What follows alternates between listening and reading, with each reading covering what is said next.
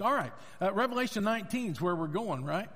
Uh, I'm looking for someplace I can go preach the message that Sarah preached last Sunday because that, that was really good about the four hallelujahs and in, and she gets the verses about praise and worship and hallelujah and I get the sections about harlots and war and birds gorging themselves on the flesh of those who have died in battle. So I should have, should have divvied this up a little differently when we were Actually, we didn't look at it. We just kind of said, there have been a couple times she said, why don't you just take that? So, so the next, so that's why I'm here and that's why next Sunday I'll still be here talking about Armageddon a little more. So nothing like a good battle. Um, you know, I've preached through Revelation uh, uh, a couple of times in my 38 years here as your pastor, and uh, and so this is the last time we're doing this. But anyway, I think I've I think I've enjoyed this maybe uh, this time the most. Uh, partly getting to hear somebody else's take on some things, but we've tried to, or I've tried to read this a little less like like a person in 2023 uh, you know, looking at this and kind of putting all these kind of modern takes on it and taking all the stuff about prophecy and looking at it like, okay, let's figure out Armageddon, let's figure out all these things.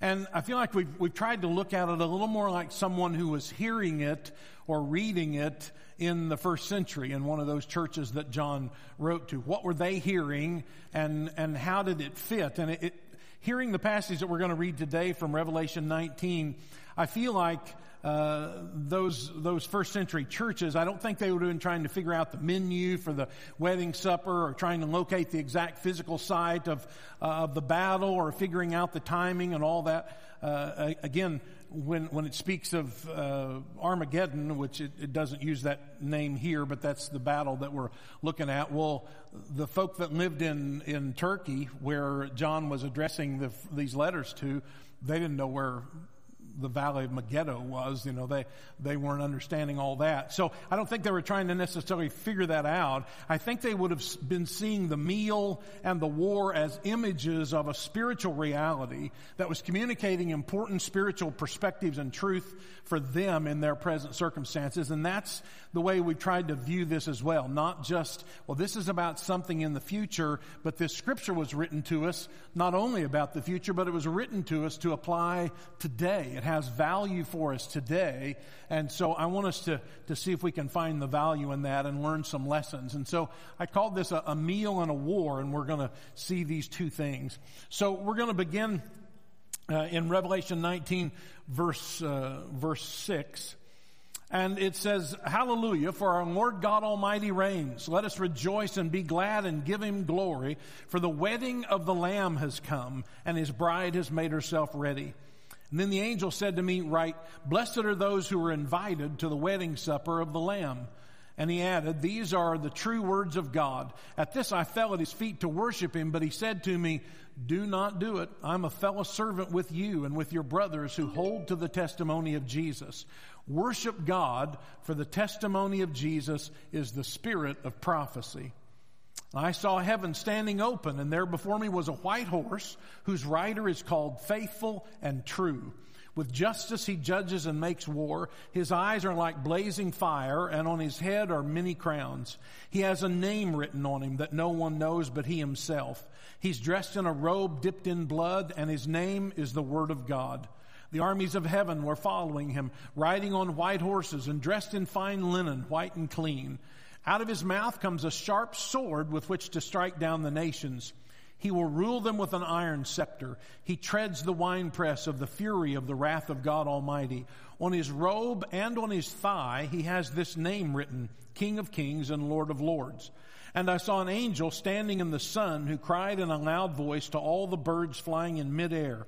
Come, gather together for the great supper of God, so that you may eat the flesh of kings, generals, and mighty men, of horses and their riders, and the flesh of all people, free and slave, small and great.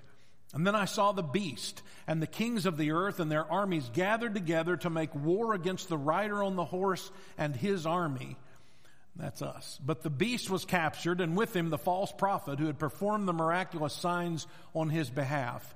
And with these signs he had deluded those who had received the mark of the beast and worshipped his image. The two of them were thrown alive into the fiery lake of burning sulfur. The rest of them were killed with the sword that came out of the mouth of the rider on the horse, and all the birds gorged themselves on their flesh. Okay. from this beautiful meal, right, the marriage supper of the Lamb, all the four hallelujahs that we that we heard about last Sunday. And so we've got this. I can remember. I think, I, in fact, I used to have a poster on my wall or something of of that image, you know, of this long table that went on through infinity and all these beautiful uh, uh, candelabras or whatever lampstands on there, and and like the wedding supper of the Lamb prepared. There's this beautiful meal and, and all the stuff there, and we go from that to the stuff that biblical night nightmares are based on. And so what's this all about? And my, my answer would be that it's all about salvation. Hallelujah. We started this chapter in verse one. Salvation and glory and power belong to our God. It's all about salvation. So this whole, this whole chapter, that's, that's the, the theme, that's the plot of this. But you say, but that battle sounds horrible. And my response is, yeah, it is. It's horrible. It's disturbing and we'll, it's Armageddon and we'll say more about that in a little bit. But the images and, and the debauchery of Babylon that we talked about two weeks ago, those images are disturbing as well. So the Babylon, the, the image of the woman drinking the blood of the martyrs and the blood of the saints and, and, and all that goes on there. I mean, yeah, it's all disturbing as well. And then we've got this setting for the, for the wedding supper. Come to the supper. You're invited to come to this glorious feast, this banquet that's set in, in the heavenly place. And, and, and it's set in contrast to these disturbing, troubling images. So we've got the destruction of Babylon in chapter 18, and at the end of 19, we've got the battle of Armageddon, and between those two, bracketed by those two things, is the marriage supper of the Lamb. It's an interesting contrast, isn't it? And I think it's, it's not a coincidence then that the marriage supper of the Lamb and this feast in the presence of the Lord is bracketed by this wicked empire that's being destroyed finally and this final end to, to wickedness and sin. And there's a truth here for us that we have to live at the moment in Babylon in this fallen sinful world. But by faith, we're part of the wedding party where all is bright and clean and we, we live in between. We live in between the now and the not yet. It's where we are. The kingdom is coming and it has come, but it's not come in fullness. So my back and hips still hurt today, but there's coming a day when that's not going to be the case, right? All that changes. So it's between the now and the, and the not quite yet. That's where we live in the, in the tension between all that. And that's where we, we find this marriage supper. By faith, we see it, we know it, and we keep that in mind. Judgment's coming to this world, but by faith, we escape the judgment through the blood of the Lamb. There's all this wickedness of the empire, Babylon, but we've escaped it through the blood of the Lamb, and we participate already in His kingdom and in union with Him. Salvation from Babylon, salvation from the that we've been reading about in Revelation and the judgment that's coming. That's our expectation. That's what we're looking to. Eugene Peterson writes, salvation is the answer to catastrophe. And the dimensions of catastrophe are understood biblically to exceed human capacity for recovery. So everything that we've been reading, all the, the trumpet, the seals and the opening of the seals and the trumpets and the bowls and the wrath that's poured out, all the calamity, everything that goes on, the, you know, the mountains give way and the islands are gone, all that stuff. The point of it is, it's beyond human capacity to fix or to control. NASA can't stop it. The NIH can't do anything about it. All this stuff's going to happen and it's beyond us. So it's, it's beyond human capacity for recovery. He said all parts of creation have been jarred out of the harmonious original and are in discord. In other words, everything's messed up and we can't fix it. We can't correct Babylon's course, all right? That, that's not going to happen. And, uh, you know, there's a, oh, I hear more and more lately about dominion theology. It's the whole seven mountain thing, and we're going to get God's people in charge of all these things, politics and entertainment and economy and finances and all that stuff, and then the kingdom's going to come. And I got to tell you, we haven't done a very good job in the last 6,000 years, and I don't think we're going to pull it off now. It's broken and it can't be course corrected without God's help. We, so all of this shows us we need salvation. All of this shows us how badly, how desperately we need saving. So Revelation 18, Babylon's fallen, destroyed, it's burning. There's worldwide catastrophe happening. But in the midst of this is the wedding supper of the Lamb. Here's the contrast. In the midst of it, with battles and burning and whatever, we've got respite and salvation. We're the bride. We've made ourselves ready. Fine linen, white and clean has been given to us. Garments that have been made clean by the blood of the Lamb and His sacrifice. And we're invited to come and sit at the table. And then, I mean, mean, that's what we've got. Boy, blessed are those who are invited to the wedding supper. These are the true words of God. And John falls at his feet to worship. He's so happy and so thrilled. Man, this is awesome. It's all about Jesus and salvation. Worship God, the guy says. So in this moment of worship, and then in the midst of that, John says, and then I saw heaven open and I saw a rider and then I saw all the armies of the world and the beast and everybody gathered to make war. Well, what happened to the bridegroom? Right? I mean, that's the deal. The bride uh, in the, in the New Testament time, the bride anticipated the coming of the groom. He was going to come to the house, get her, take her to his house, and the feast would begin. Where instead we see the groom coming, but he's not coming dressed like a bridegroom. He's dressed like a warrior. And so our, our image changes again.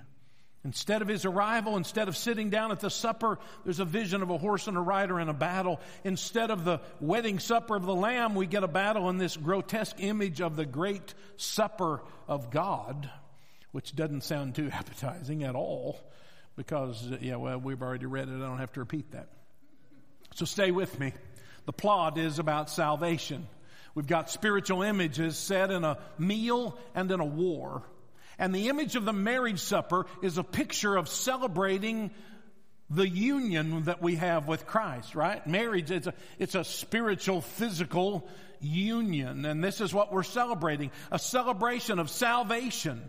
And the primary way that we remember and proclaim all that salvation is to us, His crucifixion, His death, the shedding of His blood for us, His resurrection, uh, all of that, our union with Him, the primary way that we celebrate that on a regular basis is through communion. We call it the Lord's Supper, a meal.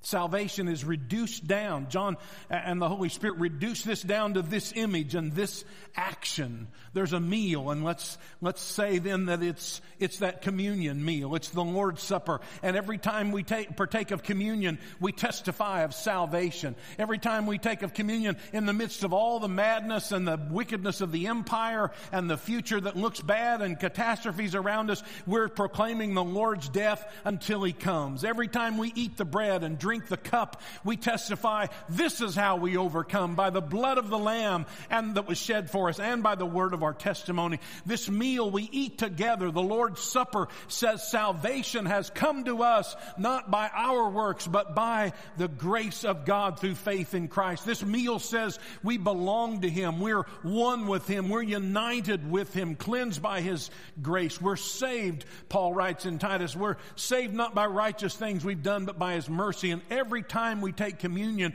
we're proclaiming that. We're invited to the supper of the Lamb and we get a sit at His table and we know His presence and His power, that life-giving, life-sustaining power of the Lord Jesus Christ. We're invited and we eat this meal in the face of war and opposition and the wickedness of empire and Babylon.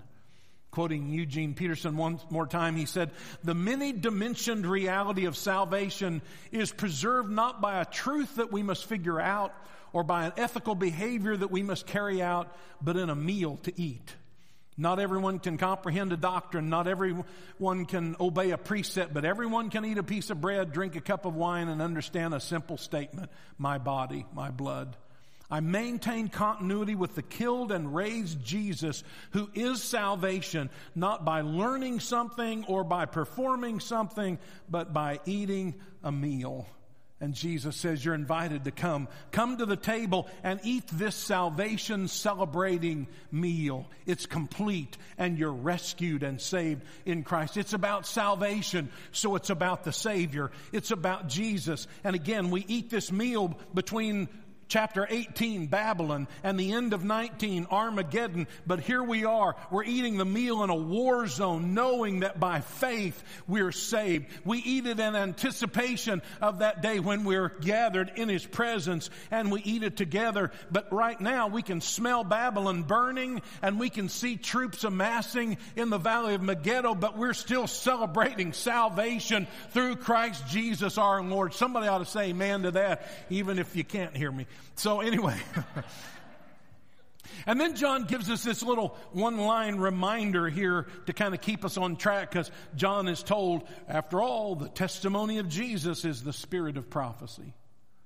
The testimony of Jesus. That's what all this is about. It's the, it's the unveiling of Jesus. That's what Revelation is, the apocalypse. It's the unveiling of Jesus. The testimony of Jesus is the spirit of prophecy. I can't help but think about all the messages we heard from so-called prophets over the past three years, and I have to tell you, I didn't hear very much about Jesus in most of them. And if the focus is on salvation, then the focus has to be on Jesus and the heart of revelation. And the, the heart of this is the testimony of Jesus. Jesus is the spirit of prophecy. Keep your eye on the Lamb now and in the future. Just keep looking to Jesus. So here we go. We got a meal and we've got a war.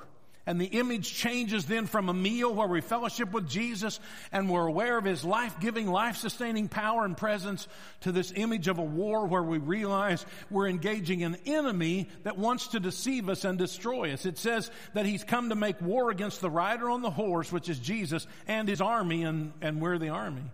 And so he's come to destroy us. And remember, our victory is through the blood of the Lamb, but we are in a war. And I believe John wanted those churches to know that and to remember that. Yes, we're in, we're united with Christ through his grace and by his blood, but we're in a war, friends. And so he wants to make sure they understand that. So look what he, look what he begins to describe. John sees a white horse with a rider who's called faithful and true. And we know this is Jesus, and what a word to the early church and to the church through the centuries, and what a word to us, those that were facing persecution and martyrdom, and folks in this world still are. And then John says, But the head of the church, the one who comes to bring salvation, he is faithful and true. You can rely on him every time, in every season, in every circumstance, whatever's coming, you know that he's faithful and true. And if that's the case, then he's going to see us through whatever whatever is ahead.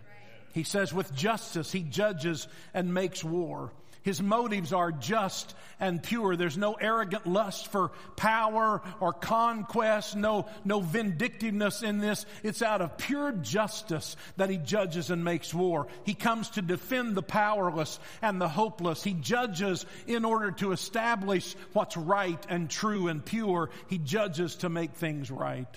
John says his eyes are like blazing fire. We heard him say that about Jesus in the first chapter of Revelation. His eyes are like blazing fire, indicating that he searches all things, that nothing can be hidden from him. It's even better than x-ray vision. He sees everything. He knows what's what's in your, in your heart. And on his head are many crowns, suggesting his dominion over everything. The Lord reigns as we sang about this morning. And verse 19 tells us the beast and the kings of the earth and their armies gathered to make war against the rider on the horse. But the beast was captured and the false prophet who had performed the miraculous signs and they're thrown into a fiery lake of burning sulfur. Listen, all the forces of hell and all the forces of this earth combined, the kings and the generals and everybody else are no match for Jesus, the one who is faithful and true and who has come to establish justice in the world. He has a name written on him that no one knows but he himself, it says.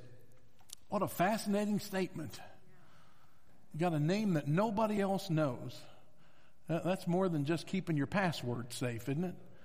He's got a name that nobody else knows. I pondered that. It's, it's a reminder maybe that we don't know all there is to know about him. That there's still some mystery about Jesus. That there's a depth to his nature and his character that we've not yet discovered or experienced. And there's nothing about that that scares us. Instead, it just makes me think I'm going to have eternity to get to know this guy, you know? I'm going to have eternity to just discover the depths of what His grace and His nature and His, and His character are. There's power and authority in His name, and because no one knows this name, then no one else can access all that power and all that authority. He holds it close because in His name, everything's going to happen, right? In His name and in His power, all things are created, all things hold together. And so nobody's going to get access to that power and authority except Him because He alone is faithful and true. We do know these other names though, King of Kings, Lord of Lords, the Word of God, but He has a name that only He Himself knows. And then it says he's dressed in a robe dipped in blood, and his name is the Word of God.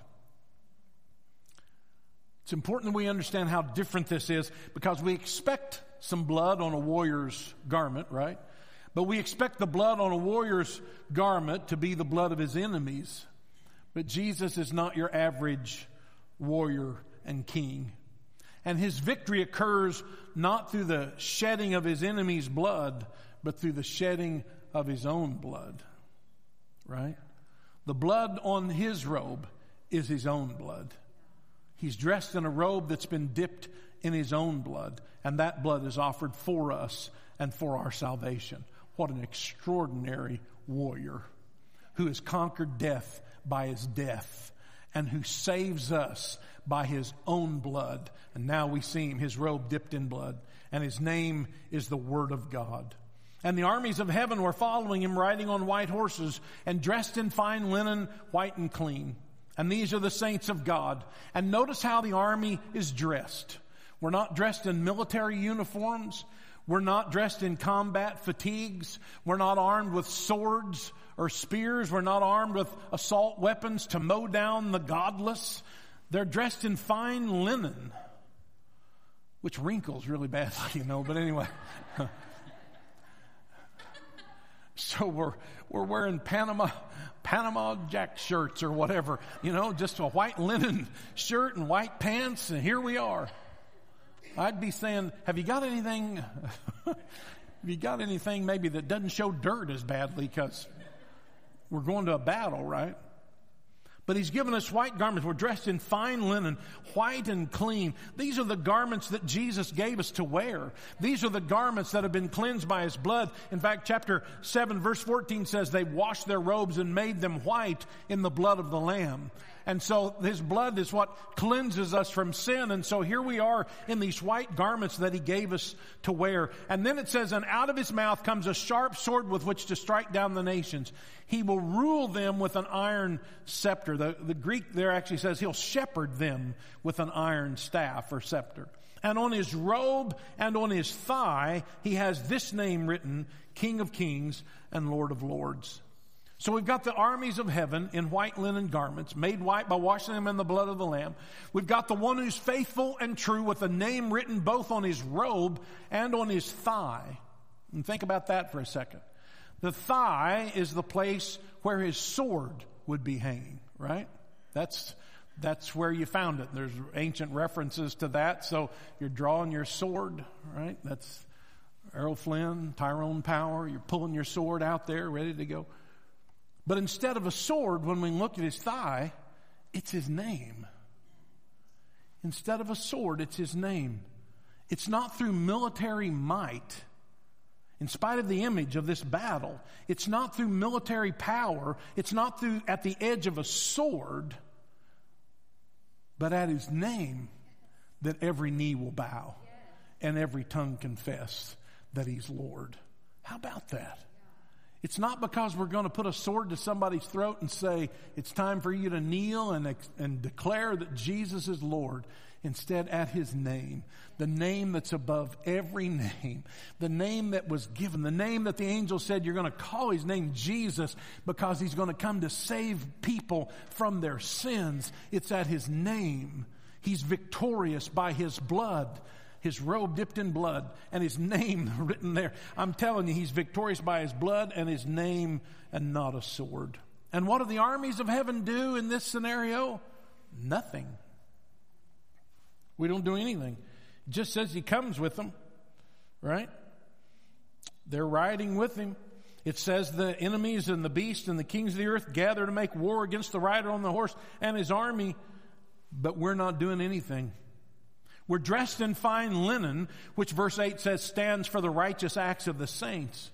And we're called to take a stand against sin and against evil and against the greed and the influence of Babylon. We're called to live holy and righteous lives by His grace. But ultimately, in this battle of the ages, we, we don't do anything. We're not fighting a Christian holy war. You can save your ammo for something else because all the action belongs to Jesus. I mean, we read it. He judges and makes war. From his mouth comes the sword with which to strike down the evil empire, the nations. He will rule them. He'll shepherd them with an iron staff. He treads the winepress of the fury of the wrath of God. He secured the victory for us through his death and resurrection. He comes again to implement the victory through the authority of his name and the power of his word. It has his word and through his blood that salvation comes. At his word and through his blood all sin and evil and violence and injustice and the devil himself are forever defeated. That's why they sing hallelujah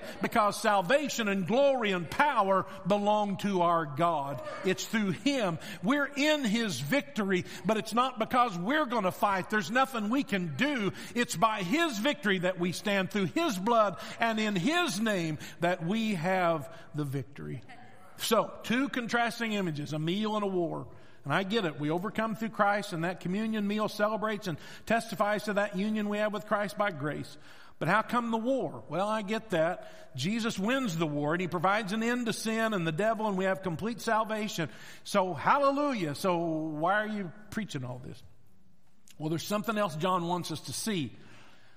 He wants us to recognize the battle, the spiritual opposition, to see the war, and as I said a couple minutes ago, and he wants them to know we're in the war. We're in a battle.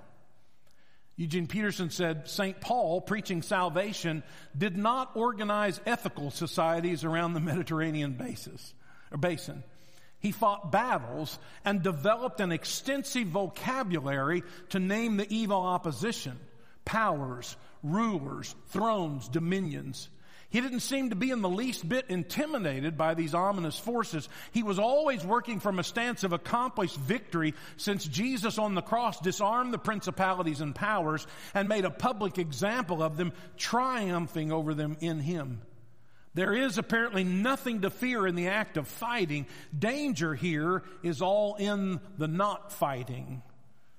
And then he said this the safest place is on the battlefield, for it's there that Christ is active riding the white horse. John wanted that church, Carbondale and Laodicea and Philippi and all the others, he wanted us to be aware that we're in a battle with a real enemy. And we move from this meal, from communion with Jesus, where we're fortified by His life and His presence, and we move into the battlefield, into the war, but he also wants us to know that the enemy is no match for Christ our Savior, the King of Kings and the Lord of Lords. So he's telling us there's a battle, there's a warning here. Stay close to Jesus. Stay in the battlefield, but stay close to Jesus. Stay behind Jesus, alright? You can puff your chest out back there, you know, and say, yeah, that's right. Yeah, we, you know, we're gonna win this thing. Go ahead, Jesus. Go ahead, Jesus. And that's where we are. Go ahead, Lord. But we're standing back here. We're with him, but we're behind him. I'm behind you all the way. About 100 yards back here, I'm behind you, and I'm ready to see what you're going to do. We're with him in this, but we're going to stay close to Jesus. Now, here's the deal, and we're wrapping this up right here. We read this passage, and, and it's disturbing. There's no way to get around it. I mean, it says the rest of them were killed with the sword. This is flesh of all people, all people, it says, all right? I mean, this is, this brutal and it's grotesque and how can it be? The talk of vultures eating flesh, the defeat and death of all those who gather to make war against the rider on the white horse, it's, it's troubling to me and it is disturbing. And the point is, it's supposed to be disturbing. There was a reason for it being here. The reason for John to, to, to write this down. I mean, it would have been easier for him to go, look, I'm going to leave this part out because that's troubling. I'm all about that wedding supper. Woohoo. Yes, Lord. Let's go. What are we having? Can I describe the menu? But you want me to write this down about birds eating all the people? Come on, pecking their eye. I don't want to. I don't want to do that. I, let's just get on because everybody likes the good parts, right? Everybody wants a happy ending. Well, we got that coming up here in a few Sundays, but but I, I don't want to write this down. But it's supposed to be disturbing. The image is meant to wake people up from their complacency, from their easy acceptance of sin. It's all about salvation. Remember.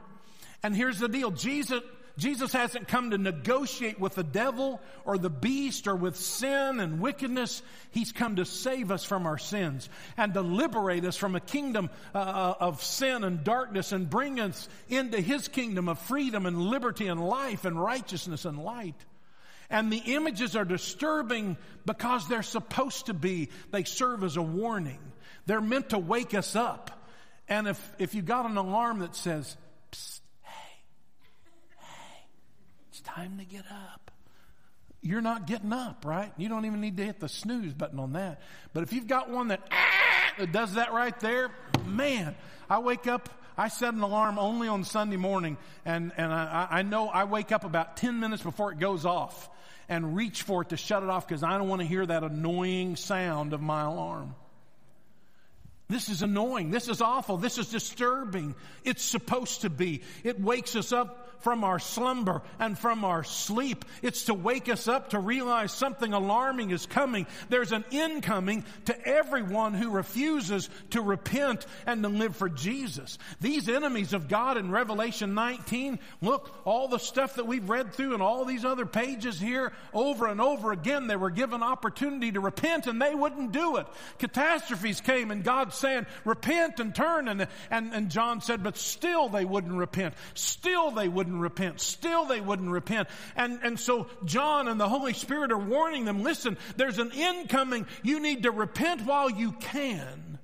But these folk refused every opportunity. It's like a big sign warning for mature audiences. Judgment and death and fiery lakes and hell and vultures are ahead. And I'm warning you, wake up before it's too late. And we'll talk more about this next Sunday. But get this a meal and a war. There's a promise and there's a warning both in this passage. The warning is meant to disturb us, the meal is meant to assure us.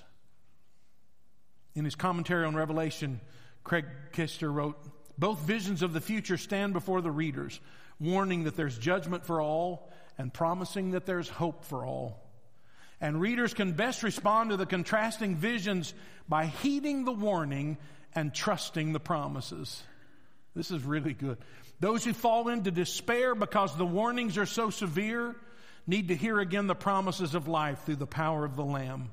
And those who fall into complacency because the promises seem so assuring are rightly startled by the warnings concerning God's judgment on sin and evil. And faith which is the alternative to despair and to complacency, is the shape that life takes in anticipation of the end. Right here's salvation. Here's the message of the gospel. Here's the tension of it all. Let's preach grace. There's a wedding party that's coming. There's a celebration to everyone who repents of their sin and puts their trust in Jesus. It's a promise. Jesus said, Don't let your heart be troubled. Believe in God. Believe in me. I'm going to prepare a place for you. In my Father's house are many mansions. You can rejoice in this. It's the best news. And all you have to do is repent of your sins and ask Jesus to come into your heart. And we say yes to that. And we grab hold of the promise. But for people who say, so I got the promise and I got my invitation and I'm going to the married supper of the Lamb, so it doesn't matter what I do now. It doesn't matter how I live, right? God's not looking to see how I live. He just wants to know that at that big worship concert that I paid $35 to to go worship God, I asked Jesus in my heart and I said what the preacher said to say, so I'm going to heaven. Hallelujah. And John says, whoa, whoa, whoa, whoa, whoa, whoa, there's a warning here that if you don't repent of your sins and turn from your wicked ways, this is what's ahead, and it's not good. There's nothing about it that's good. It's hell. It's vultures. It's eating flesh. It's all the stuff. It's the end of empire and it's the end of every wicked thing and every thought and those who are rejected God and His grace and went ahead in rebellion. This is, this is the end. So there's a promise and there's a warning and here we stand. Oh God, it's only by grace.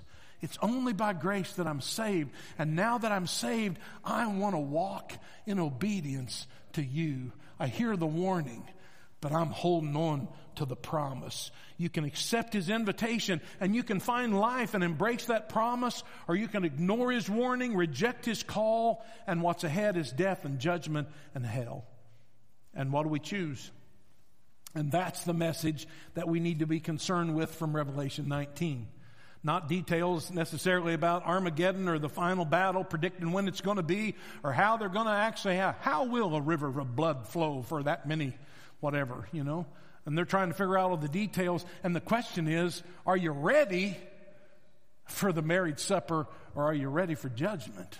That's the question that everybody has to answer. A promise and a warning, a meal and a war, and we take heed to both. We heed the warning and we trust in the promises. I got to tell you, by His grace, I'm looking forward to a meal. And I don't want to miss it. And I'm not willing to gamble my chances on missing that and all this stuff that I don't want to experience. And you have to make a choice too today. So let's bow our heads and bow our hearts. And maybe you're here in this house this morning, or maybe you're watching online. And you have to decide, you have to think this through. What are you anticipating? Are you anticipating a marriage supper and you've grabbed hold of the promise? Or is it judgment that's ahead for you? Because the good news is that your sins can be judged and dealt with today, right now, in this service, wherever you are, in the house or watching online that you can bow your heart before the Lord. That's what was, that was, that's what was called for. That's what John's warning them about. Get ready. Get ready. Prepare your garments, prepare yourself for the marriage supper of the Lamb. Come and gather here. Or prepare yourself for what's coming. All of it's about warning and promise, a meal and a war. And if you're here and Jesus is not Savior and Lord of your life, Maybe you asked Him to come in your heart a long time ago, but you haven't been living for Jesus. You haven't been living in, in faithfulness and in holiness and walking with Him. Instead, you've just been living any old way you want, doing things that you know are displeasing to God, sinning against Him. Right now, this moment, I ask you, I beg you, plead with you, open your heart to Jesus, repent of your sins. Ask Him to forgive you. Ask Him to cleanse you. Tell Him, Lord, I want my garments to be clean and white. I want, I want to, I want them to be washed in the blood of the Lamb. I, I don't want to live this way anymore. Lord, take away this sin. Forgive me of my sin. Take away the shame and the condemnation that I've, I've, I've grown accustomed to it. I've become complacent to it. Lord, I don't want that. And I hear the warning this morning. The old saints used to say there's a heaven to gain and a hell to shun, and it's still the truth. Lord, and I turn away from that or any road or path or action or choice or decision that would take me to this kind of judgment. And instead, Lord, cleanse me, and I want to live for you and serve you. Lord, that's what I'm longing for today.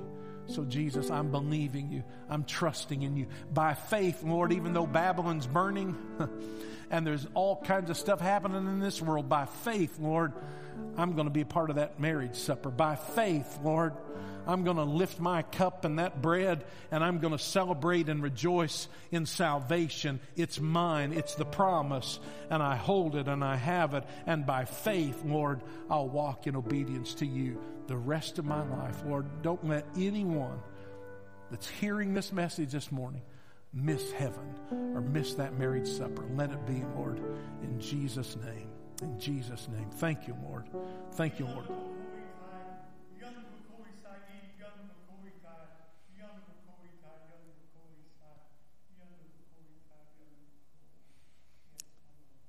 The invitation has been extended, and there's no reason for you to reject the mercy and the grace nor the call of the Holy Spirit and the Lord Jesus Christ.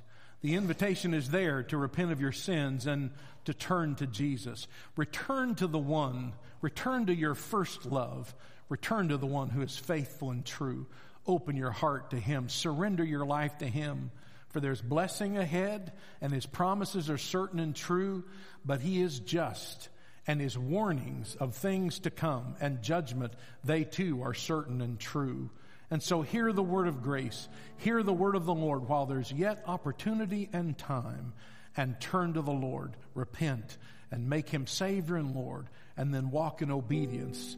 And he will fulfill his plans for you and for your life as you trust him in obedience. Thank you, Lord. Thank you, Lord.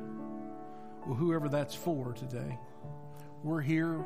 Sunday school starts in 14 minutes, but I'll be here. I'm happy to pray with you and talk with you. If you want to just slip out where you are, if you're watching online, you can reach out to us, email us. We'll pray for you and pray with you. But you can you can make that decision right now, just in in your heart, in your spirit right now. Lord Jesus, somebody needs to return to you. Somebody needs to come home to you, to call upon you and make you Savior and Lord. Let them embrace the promise and heed the warning, Lord. Let it be. In Jesus' name. Amen. Amen. Let's stand together this morning. This won't go down in my uh, history as my favorite sermon, not the best, but if Jesus got the point across, then that's what mattered. If there's a promise and a warning, I'm not going to forget that and I want to listen to pay attention to both of them. Amen. Let's do that. Lord, thank you for helping us today. Help us to trust and grasp hold of that promise, but help us, Lord, to heed the warning.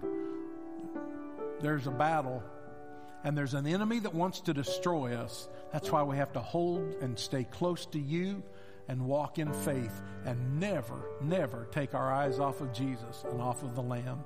Help us, Lord, to heed the warning and to live for you. Now may the Lord bless you and keep you.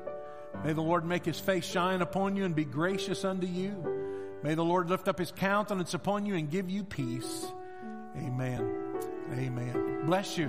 Be safe out there. We'll see you Wednesday night or tonight if you're a parent of a, of a kiddo. And uh, yeah, or next Sunday morning. Thanks for being here. Thanks for watching. Blessings to you.